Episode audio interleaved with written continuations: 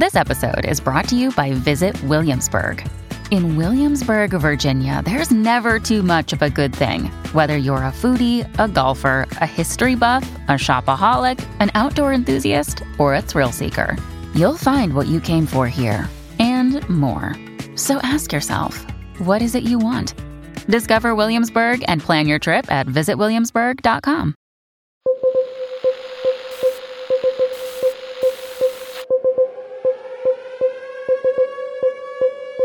It's October 21st, 2022, and this is your DSR Daily Brief. I'm Grant Haver. And I'm Chris Cotnor. Our top stories from international outlets this morning. The Guardian is reporting that Liz Truss has resigned as the UK's Prime Minister and will step down after a week long emergency contest to find her successor, she announced outside Downing Street. It follows a turbulent 45 days in office during which Truss's mini budget crashed the markets.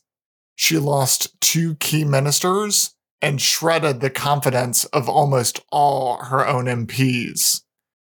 Truss said she had entered office with, quote, a vision for a low tax, high growth economy that would take advantage of the freedoms of Brexit. She went on, I recognize that given the situation, I cannot deliver the mandate on which I was elected by the Conservative Party. I have therefore spoken to His Majesty the King to notify him that I'm resigning as leader of the Conservative Party.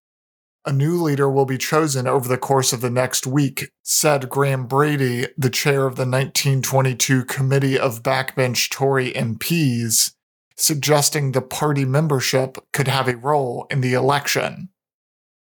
Now that the Truss era has ended, let us turn to the future of 10 Downing Street. Right now, it's unclear who will make up the full candidate field, but likely contenders include former Prime Minister Boris Johnson and Rishi Sunak, former Chancellor of the Exchequer. While the next Prime Minister could call a general election, it's unlikely as the Conservatives would be wiped out. The Kiev Independent writes that Iran sent a relatively small number of Revolutionary Guard Corps members to Russia occupied Crimea to help Moscow launch Shahed 136 kamikaze drones at Ukraine's critical infrastructure and civilians, National Security Council spokesman John Kirby said yesterday. According to declassified U.S. intelligence reports, the Russians faced problems with the Iranian drones immediately after receiving them in August, the Washington Post reported. The information we have is that the Iranians have put trainers and tech support in Crimea, but it's the Russians who are doing the piloting, Kirby said. The European Union approved sanctions against Iran for selling its munitions to Russia yesterday. The US has also warned about implementing sanctions against all involved in supplying Russia with Iranian made kamikaze drones. Dawn, Pakistan's newspaper of record, is reporting that the Election Commission of Pakistan disqualified former Prime Minister Imran Khan from being elected or chosen as a member of parliament or of a provincial assembly for five years for misdeclaration in the Tosha Khana reference earlier today.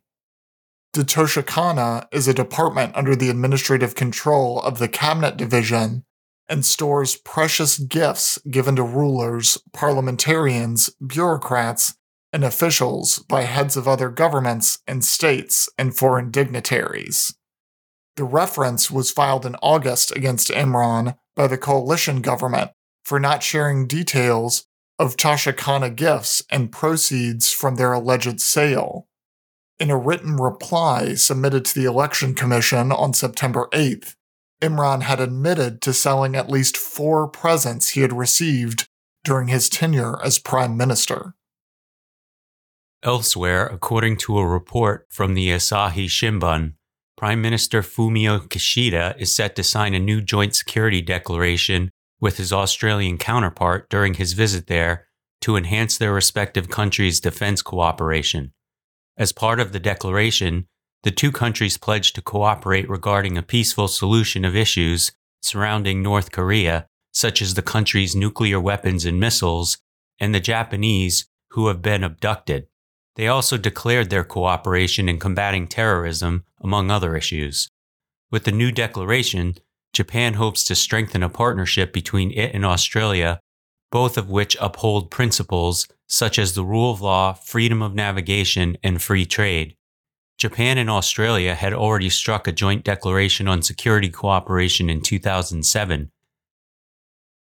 From Kenya's The Nation, at least 150 people have been killed in two days of fighting in the latest ethnic clashes triggered by land disputes in Sudan's southern Blue Nile state, a medic has said. The fighting is some of the worst in recent months, and crowds yesterday took to the streets of the Blue Nile state capital, Damazin, in protest, chanting slogans condemning a conflict that has left hundreds dead this year. Clashes in Sudan's troubled Blue Nile broke out last week after reported arguments over land between members of the Hausa people and rival groups.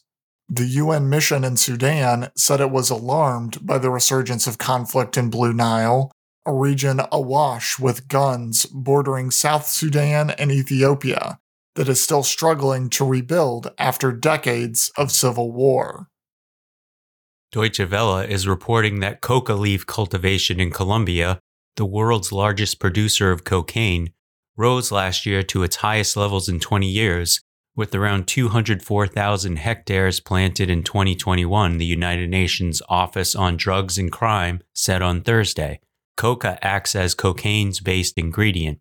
There had been an increase of 43% in the area planted with coca from 143,000 hectares in 2020 to 204,000 hectares in 2021, the UN Office on Drugs and Crime said in a statement. The uptake of coca cultivation saw an increase in cocaine production from 1,010 tons in 2020 to 1,400 tons in the following year. This was the highest level since two decades of monitoring, the UNODCS reported. According to Politico Europe, a concession from Germany allowed EU leaders meeting in Brussels yesterday to make tentative progress on measures to tackle the energy crisis, as countries gave the European Commission the green light to work on proposals for a temporary price cap. Berlin, which has been one of the strongest opponents of a price cap, finally bowed to pressure deep into leaders' talks and gave its backing to briefly control gas costs until a new pricing system is devised leaders kicked further conversation to an energy ministers meeting next week, and German Chancellor Olaf Scholz even said an emergency EU leaders summit may be needed next month, effectively giving Germany and others a veto over the final proposal if needed. In lighter news, the UPI reports that researchers at the University of California, Berkeley unveiled a robot that they said can fold clothes faster than any previous automaton. The team from the school's auto lab said the robot, aptly named Speed Folding, can fold 30 to 40 randomly positioned garments per hour, compared to only 3 to 6 folds per hour for previous clothes folding robots. The robot uses a neural network called Bimanual Manipulation Network to interpret input from machine vision and manipulates the clothing using a pair of industrial robot arms. The researchers detailed the robot's creation and capabilities in a paper submitted for presentation at the International Conference on Intelligent Robots and Systems 2022 next week in Kyoto, Japan. That's all the news we have for you this week. Be sure to rate, review, and subscribe so that more people can find the show. If you have a tip, topic, or correction you'd like to flag for us, please email us at podcasts at thedsrnetwork.com. Members of the DSR Network will receive an evening newsletter version of the DSR Daily Brief and bonus weekend briefs. This weekend, I'll speak with James Elder, chief spokesperson of UNICEF, about the ongoing drought in Somalia. If you aren't a member, go to thedsrnetwork.com and become a member to make sure you never miss any of our analysis. If you want more in depth discussion of these issues, be sure to follow the links in the show notes to read our sources and tune into our sister podcasts on the DSR network. Stay safe and stay tuned to the DSR Daily Brief.